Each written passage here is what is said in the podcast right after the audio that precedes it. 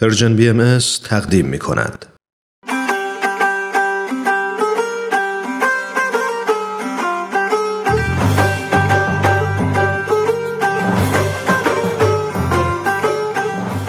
سربلندی ایران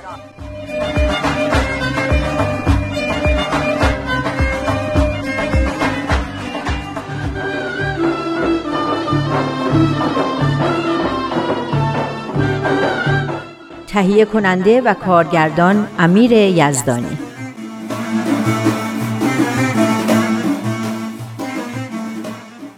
خب اون دفعه پیام 26 نوامبر 2003 رو شروع کردیم که به مناسبت 125 مین سال انتشار رساله مدنی صادر شده بود. اول بریم سر اینکه رساله مدنی درباره چی بود؟ درباره مدرنیته یا همون تجدد؟ درسته. البته موضوع کلیش اینه که راه حل مسائل ایران چیه و ایران چطور می‌تونه در مسیر ترقی و پیشرفت حرکت کنه که میشه گفت راهش همین تجدده. مشخصات تجددم توش بود که من برای خودم یادداشت کردم. حکومت مردم سالاری، حاکمیت قانون، تعلیم و تربیت عمومی، رایت حقوق بشر، پیشرفت اقتصادی، همزیستی و بردباری بین اهل ادیان، ترویج علوم و فنون و صنایع مفید و تأمین رفاه اجتماعی. آفرین، کارت درسته افسوس اینو می‌خورم که اینا رو 150 سال پیش گفتن در حالی که هنوزم تو کشور ما کسی اونطور که باید به قانون اهمیت نمیده. اقتصاد رو میگن که مال حیواناست. میگن هر کسی که عین ما فکر نمی‌کنه کافره.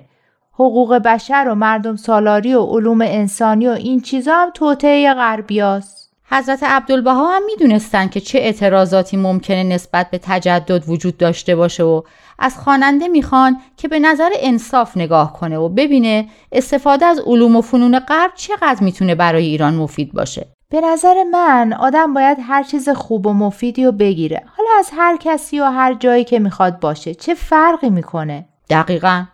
حضرت عبدالبها میفرمایند که این تحقیقات و اکتشافات ثمره کار عقل و خرد انسان و مال همه مردم دنیاست. خیلی غیر منطقیه که در مقابل این علم و دانش موانع فرهنگی و ملی ایجاد کنیم. همین که اینجا نوشته رو میگی؟ نوشته؟ پیشرفت ها و توفیقات حاصله متعلق به تمامی افراد بشر است و اقتباس و استفاده از آنها نه از قدر و منزلت مقتبس میکاهد و نه از قلت استعداد و ظرفیت او حکایت دارد. یعنی به غرورتون بر نخوره. یاد گرفتن از دیگران به معنی این نیست که خودتون استعداد ندارین. قدر و منزلتتونم پایین نمیاره. خلاصه یاد گرفتن ننگ نیست. نادونی و جهالت ننگه. دقیقا درسته. حقیقت همینه که اگه ملت ها از تحقیقات و اکتشافات همدیگه استفاده کنن دلیل ضعف و نادونی اونا نیست. چون همینطور که می‌دونیم علم و دانش با کمک همه مردم جهان پیش میره. یه تحقیق اینجا صورت می‌گیره با استفاده از اون یه اختراع یه جای دیگه میشه. یه کس دیگه اونو تکمیل می‌کنه و خلاصه دانش بشری قدم به قدم جلو میره. آخه مگه میشه که هر ملتی از صفر شروع کنه و خودش جداگونه همه چی رو اختراع کنه؟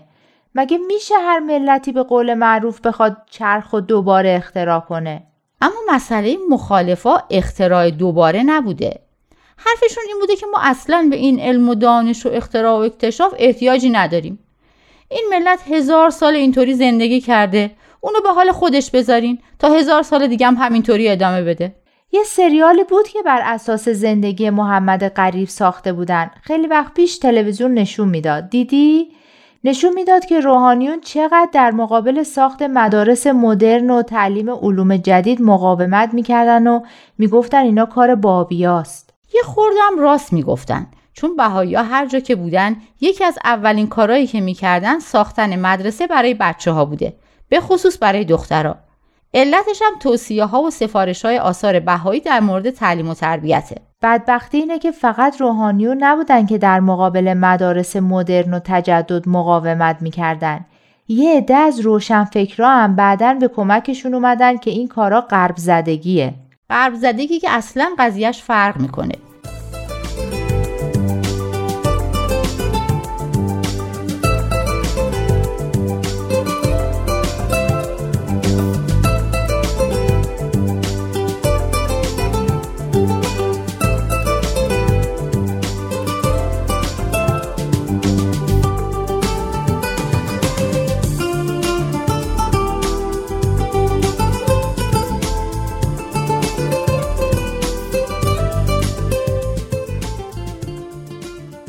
غرب زدگی یه نوع خودباختگی فرهنگیه. یعنی اینکه خودمون رو کلا ببازیم و در بس هرچی غربیا میگن یا می‌کنن و بپذیریم و ازش تقلید کنیم. اون که تقلید کورکورانه است. خب غرب زدگی هم همینه دیگه.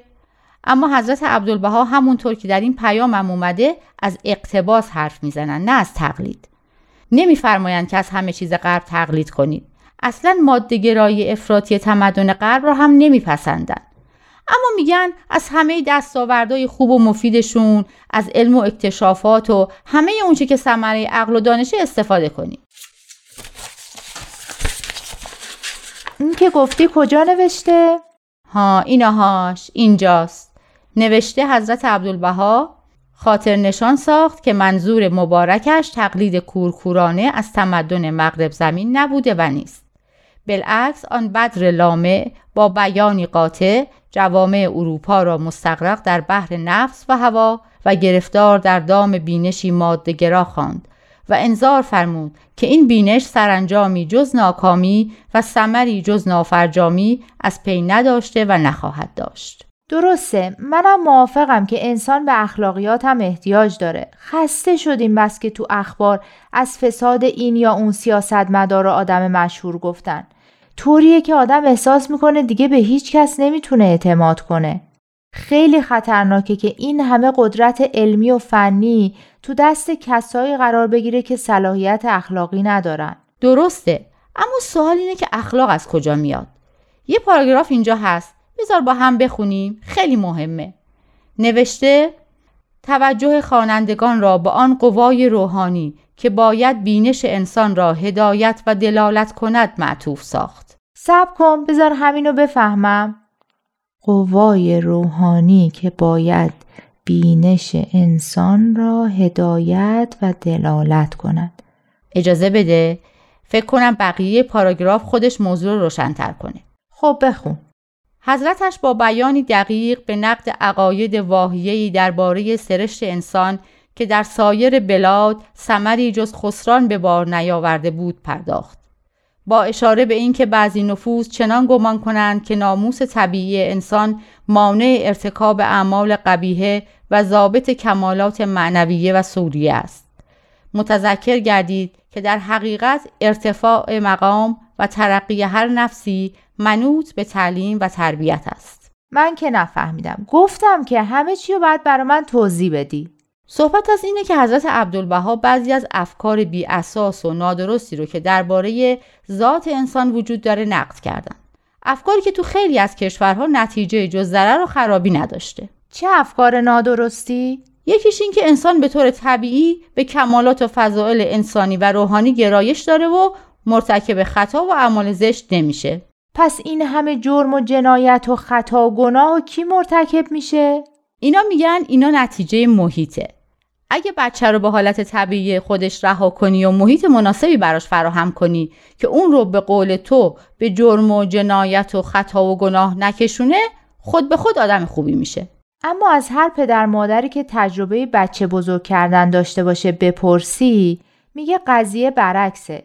کارای خوب باید به بچه یاد بدی اما خودخواهی و حسودی و این چیزا رو خودش بلده. هر آدمی به نظر من در جایی قرار گرفته که یه طرفش کوه و یه طرفش دره. باید کمکش کنی که بالا بره وگرنه به طور طبیعی راه ساده تر رو انتخاب می‌کنه و به طرف دره میره. بنابراین هدایت و تربیت می‌خواد.